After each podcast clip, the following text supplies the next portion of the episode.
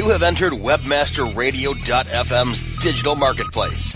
Learn about some of the latest products and services beneficial to your brand to better your bottom line. Expert guests speak about important subjects affecting digital marketers and show you the case studies of how they successfully improved ROI and give you insights into solutions that can work for you. WebmasterRadio.fm's digital marketplace is now open. The following is a special edition of Digital Marketplace on location.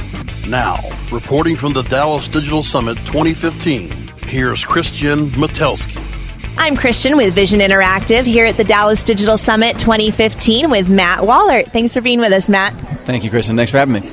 Awesome. Can you tell us a little bit about what you do? You're a behavioral scientist? Yeah, so I am a behavioral scientist at Microsoft. Before that, I built and sold a couple startups, and before that, I was in academia. So I'm a social psychologist by training.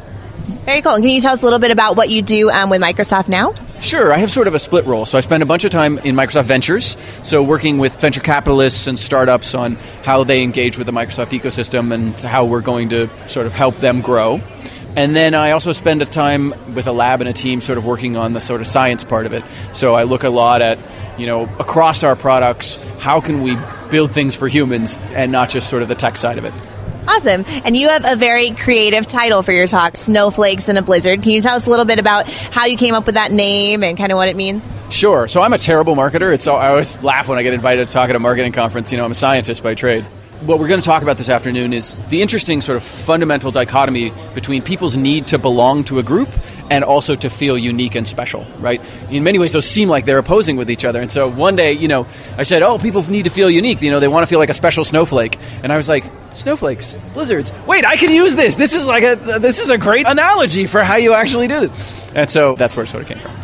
Awesome. What are a couple of your favorite examples of marketers using this concept and like kind of reinforcing identities in their brand? Sure. So I think some things that have actually become more commonplace on the web in particular actually support these ideals. So the fact that, you know, most sites when you log in will now recognize your first name, right? They'll say, welcome, Matt, right? That's a great way of reinforcing, oh, you're a unique, a special individual that we recognize is different than all the other people at our site. Like you have a unique identified experience.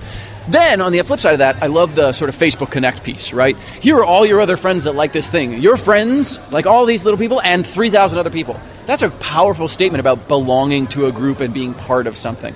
And so I think you start to see these things naturally emerge from the ecosystem, and what I like is for marketers to be a little more deliberate in our product design, in our marketing, in our advertising, in our messaging about, hey, how should you be thinking about this in relation to your identity? What are we helping you sort of define yourself for or against? Awesome. So how do you think we achieve that perfect balance of making users feel unique but also part of a group? I mean, you were talking about it earlier. So I think it's really about being responsive. I think we need to recognize that there are times that people are feeling various things, and there are situations that are likely to make them feel a particular thing, right? So we know, hey, if they're in a really non-customized mortgage applications, great example of, you know, here are a basic set of questions that everybody gets the same questions. It can feel really crushing about, like, how is this related to my identity? It feels sort of very, like, soulless. So how do you go and introduce the idea of some unique identity? So you might sort of say, imagine adding a question that said, why do you love your house, right? Or, like, why are you looking for a home? Like, why are you in love with the idea of a home? Whatever that sort of thing that could get them back to, like, hey, we actually care about you. Now, is it a part of the mortgage loan? Not necessarily. But sometimes just adding trivial questions that remind people, hey, we're engaged with this process of you as a human. And you can use that a lot of ways. So imagine if you took that question, interjected it into your CRM. And so the next time you have a conversation with people, you say, oh, I hear you're really in love with this, like, Cape Cod. Let's figure out a loan for this Cape Cod that you're really in love with. I mean, my wife and I bought a house about a year and a half ago, and it was amazing how quickly she became bonded to the things that we were looking at. And if, you know, the people doing our mortgage have been able to sort of turn to her and say, hey, I know you're really in love with this house for these reasons, I get it. I think that's a really powerful and unique experience. So 2016, do you think there's going to be more of this coming about, or what are your predictions? I hope so, if I do my job, right? If I give a convincing talk, maybe. You know, I think that as the tools become better, more marketers will be more apt to do it, but I really think that it's something we have to become more conscious about. As marketing automation, you know, you look at like Microsoft's technology, like Azure ML, right? Azure can do all the correlations for you, can do the data analysis, and then surface insights and say, hey, you really need to look over here at this thing. But machines are really bad at the okay, now that you're looking at this thing, like, what are you going to go do about it, right? And so I think as we up-level marketers to not just executing on the standard campaigning and not just like when your Bing marketing campaign is already entirely automated, you know, what's the next thing you're going to do? Well, you should be thinking about like these higher level concepts, because that's what the value of marketers is really going to be over time. It's not executing on these things that we really can get machines to do very well, but rather bringing that unique, especially human insight at the moment that analytics and machine learning can't do.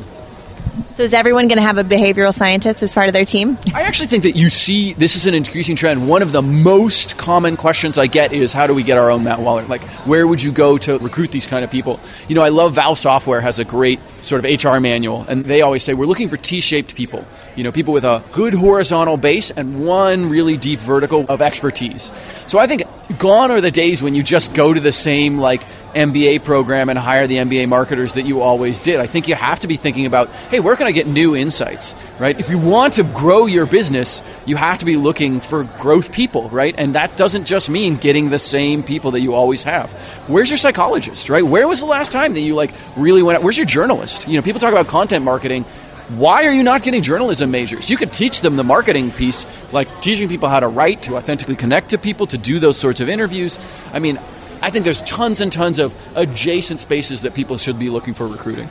Can you give us all your website so we can link? Sure. My website is just my name. It's mattwallaert.com. Although I am a terrible, terrible and very sporadic blogger. I'm also a new dad, so it's getting even worse. I don't have as much time to write as I would like. Of course, Microsoft Ventures, you know, you can find lots of stuff there, and it's relatively easy to find me online. Great. Well, thank you so much for your time. Of course. Thank you, Kristen. Thank you for listening to Digital Marketplace on Location, only on WebmasterRadio.fm.